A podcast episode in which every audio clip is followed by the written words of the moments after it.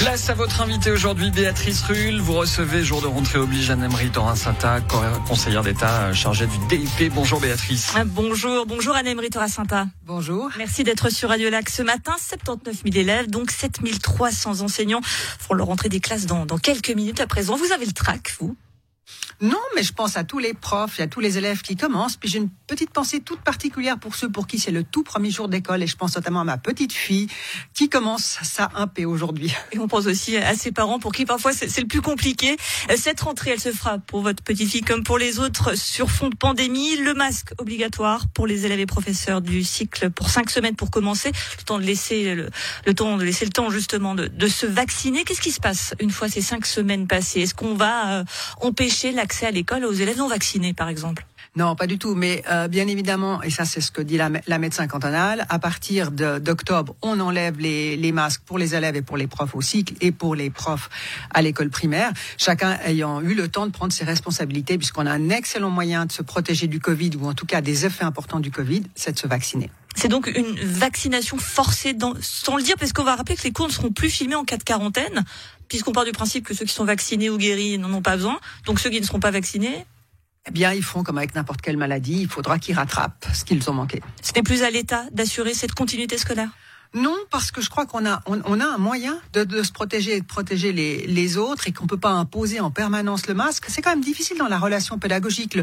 le regard, le sourire de l'enseignant, il peut être capital hein, pour, euh, pour, pour l'élève. Donc ça va quelques semaines, mais pas sur une année scolaire. Sauf bien sûr si on devait revenir à une pandémie avec des variants, à une situation sanitaire différente de celle d'aujourd'hui. On a Argovie et Zurich qui ont introduit la vaccination dans les écoles. Est-ce que c'est une idée qui est envisagée à Genève? C'est possible. Ça demande beaucoup de logistique, donc il faut attendre un tout petit peu de voir.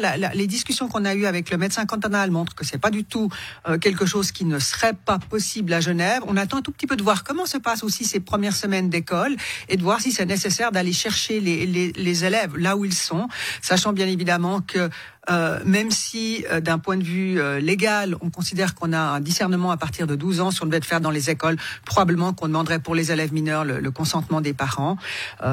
moi, je trouverais assez intéressant qu'on aille dans ce sens-là, mais il faut voir si ça vaut la peine en termes de nombre, en termes logistiques, et si c'est possible. Mais je trouverais plutôt ça intéressant. À Fribourg, par exemple, la rentrée se fera sans masque. Le taux d'incidence est sensiblement le même que chez nous. C'est-à-dire quoi que les Fribourgeois sont inconscients ou que nous sommes trop prudents? Non, soit il y a des cantons qui ont choisi le masque, soit d'autres ont choisi les tests massifs, si vous voulez, sur l'ensemble d'une population scolaire.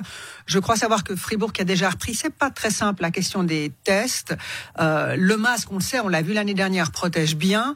Euh, donc c'est un moyen relativement simple de permettre un brassage et un retour, si vous voulez, de tout le monde en classe sans qu'on ait absolument une flambée énorme de l'épidémie. Alors la rentrée, aussi celle des syndicats et leur mot doux à votre intention. Vous avez souligné lors de votre conférence de presse que les résultats scolaires des élèves n'avaient pas été affectés par la pandémie. Francesca Marchesini, présidente de la Société pédagogique genevoise, a été interrogée à ce sujet par Miguel Hernandez. C'est effectivement indécent de continuer d'année en année à dire que tout va bien. J'ai des retours quotidiens d'enseignantes qui ne savent plus comment répondre aux besoins de toutes et tous les élèves qui leur sont confiés et qui se retrouvent actuellement et encore plus à la suite de la pandémie en situation de travail empêché. On en est là. Les enseignantes et les enseignants aujourd'hui, ce qu'ils demandent, c'est juste des conditions pour pouvoir bien faire leur travail, pour pouvoir prendre soin des élèves qui leur sont confiés et actuellement, ça devient de plus en plus difficile. Qu'est-ce que vous répondez à Francesca Marchesini? Écoutez, je réponds qu'on donne des budgets régulièrement en fonction de l'augmentation du nombre d'élèves. Et ce que j'ai dit à la conférence de presse, c'est que les conditions étaient tout à fait comparables à celles de l'année dernière. Combien même l'année dernière, nous n'avions pas eu de budget, mais je rappelle que grâce à la solidarité du secondaire 2 du cycle d'orientation, l'école primaire avait pu faire sa rentrée. Non, on, met des moyens. Maintenant, c'est vrai que la, la, société devient parfois plus complexe. On a des profils d'élèves qui sont, qui sont plus compliqués aussi. Euh, mais l'école primaire a parfois trop tendance, dès qu'un élève a des difficultés, à dire il faut des moyens. Euh, voilà. Donc il y, a plus de 21 000 élèves tout de même concernés par l'enseignement spécialisé à Genève, plus 18, 2000, 2000. pardon, plus 18% en une décennie. Je rajoute un zéro, fait beaucoup quand même. 18 en une décennie, c'est quand même un véritable changement dans l'enseignement. On peut entendre qu'ils aient besoin de plus d'encadrants. Alors, ce qu'on constate depuis quelques années, et ça, je partage cette préoccupation avec les syndicats. En a parlé encore euh, au mois de juin avec eux, c'est qu'on voit une explosion qui est pas très bien expliquée de troubles dans la population des jeunes enfants, troubles du comportement, troubles du spectre autistique troubles du langage. Alors, trouble du langage, on peut faire un lien probablement avec aussi l'abus d'écran lorsque dans certaines familles, la tablette remplace euh, les activités qu'on pourrait faire avec ses parents ou remplace la, la garde d'un enfant.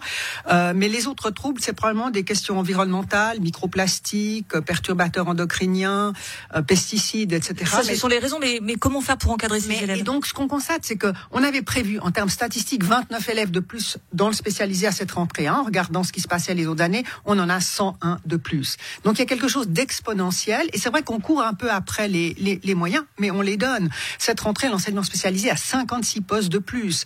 Euh, au prochain budget que le Conseil d'État va déposer prochainement, l'enseignant spécialisé aura plus de postes, tels qu'on les prévoit aujourd'hui, que l'ensemble de tous les autres degrés d'enseignement. Donc, on ne peut pas dire qu'on met pas des moyens, mais il y a un problème qui se passe qui dépasse Genève. On voit ça dans d'autres cantons, on voit ça dans d'autres pays.